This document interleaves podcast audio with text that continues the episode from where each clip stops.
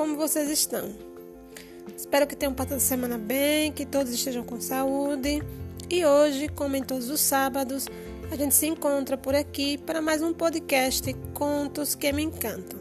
Aqui é a professora Adriana e no episódio de hoje eu escolhi tratar do tema vícios e virtudes. E para tratar dessa temática, eu escolhi o conto, que é um conto grego e tem como título O Escravo Esopo. Eu vou ler ele para vocês e no final a gente faz uma pequena reflexão. Então vamos ao texto. O escravo Esopo. Esopo era um escravo de rara inteligência que servia à casa de um conhecido chefe militar da antiga Grécia. Certo dia em que seu patrão conversava com outro companheiro sobre os males e as virtudes do mundo, Esopo foi chamado a dar uma opinião sobre o assunto, ao que respondeu seguramente: tenho a mais absoluta certeza de que a maior virtude da terra está à venda no mercado. Como? Perguntou o amo surpreso. Tens certeza do que está dizendo? Como podes afirmar tal coisa? Não só afirmo, como se meu amo permitir, irei até lá e trarei a maior virtude da terra. Com a devida autorização do amo, saiu Esopo e dali a alguns minutos voltou carregando um pequeno embrulho. Ao abrir o pacote, o velho chefe encontrou vários pedaços de língua e, enfurecido, deu ao escravo uma chance para explicar-se.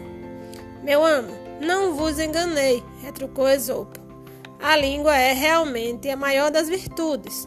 Com ela podemos consolar, ensinar, esclarecer, aliviar e conduzir.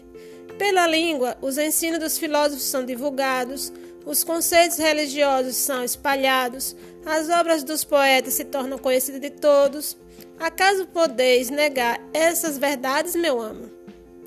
Bom, meu caro, retrucou o amigo do amo, já que és desembaraçado, que tal trazer-me agora o pior vício do mundo? É perfeitamente possível, senhor, e com nova autorização de meu amo, irei novamente ao mercado e de lá trarei o pior vício da terra que existe. Concedida a permissão, Esopo saiu novamente e dali a minutos voltava com outro pacote semelhante ao primeiro. Ao abri-lo, os amigos encontraram novamente pedaços de língua. Desapontados, interrogaram o escravo e obtiveram dele surpreendente resposta. Por que vos admirei minha escolha? Do mesmo modo que a língua, bem utilizada, se converte num sublime virtude, quando... quando relegada aos planos inferiores, se transforma no pior dos vícios. Através dela, tecem-se as intrigas e as violências verbais. Através dela, as verdades mais santas, por ela mesma ensinada, podem ser corrompidas e apresentadas como anedotas vulgares e sem sentido.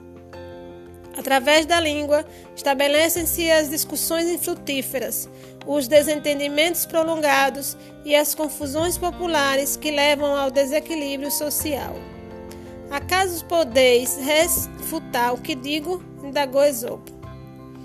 Impressionados com a inteligência e vulgado serviçal, ambos os senhores calaram-se, comovidos, e o chefe militar, no mesmo instante, reconhecendo o disparate que era ter um homem tão sábio como escravo, deu-lhe a liberdade. Esopo aceitou a libertação e tornou-se mais tarde um contador de fábulas muito conhecido da antiguidade e cujas histórias até hoje se espalham por todo o mundo. Bem, pessoal, o nosso conto se encerra por aqui, a parte da leitura do texto, e ficamos com a nossa reflexão. Como bem falou Esopo, a língua, ela traz a maior das virtudes e o pior dos vícios. Com a língua, a gente pode espalhar coisas boas, notícias boas, palavras de consolo, é, informações que, que é, levam à espiritualidade, à ciência, às invenções humanas, enfim, com a língua se pode fazer infinitas possibilidades de comunicação entre povos, É, é, enfim, o que, se, o que se pode fazer com a língua para o bem é infinito e a gente não vai poder ficar aqui descrevendo. Mas também, através da língua, por meio do uso dela para a maldade, as pessoas destroem vidas, as pessoas destroem a, a paz mundial, as pessoas destroem a, a fé na religião, a fé no ser humano, por conta da, da língua sendo usada para o mal. Muita destruição é causada sobre a terra. Então, que a gente tenha cuidado, né, ao usar a língua, que nos atentemos para essa possibilidade de que ela, sendo mal usada, possa trazer destruição, que nos preocupemos com o que vamos fazer com ela ao abrirmos a nossa boca, porque se ela traz em si a possibilidade de ser uma virtude, por que deixarmos que ela seja um vício, né? Então, fica a nossa reflexão, espero que tenham gostado. Se gostaram do nosso podcast, compartilhem, né? E eu vou ficando por aqui até a próxima semana, se Deus quiser, com um novo episódio do nosso podcast Contos que me encantam.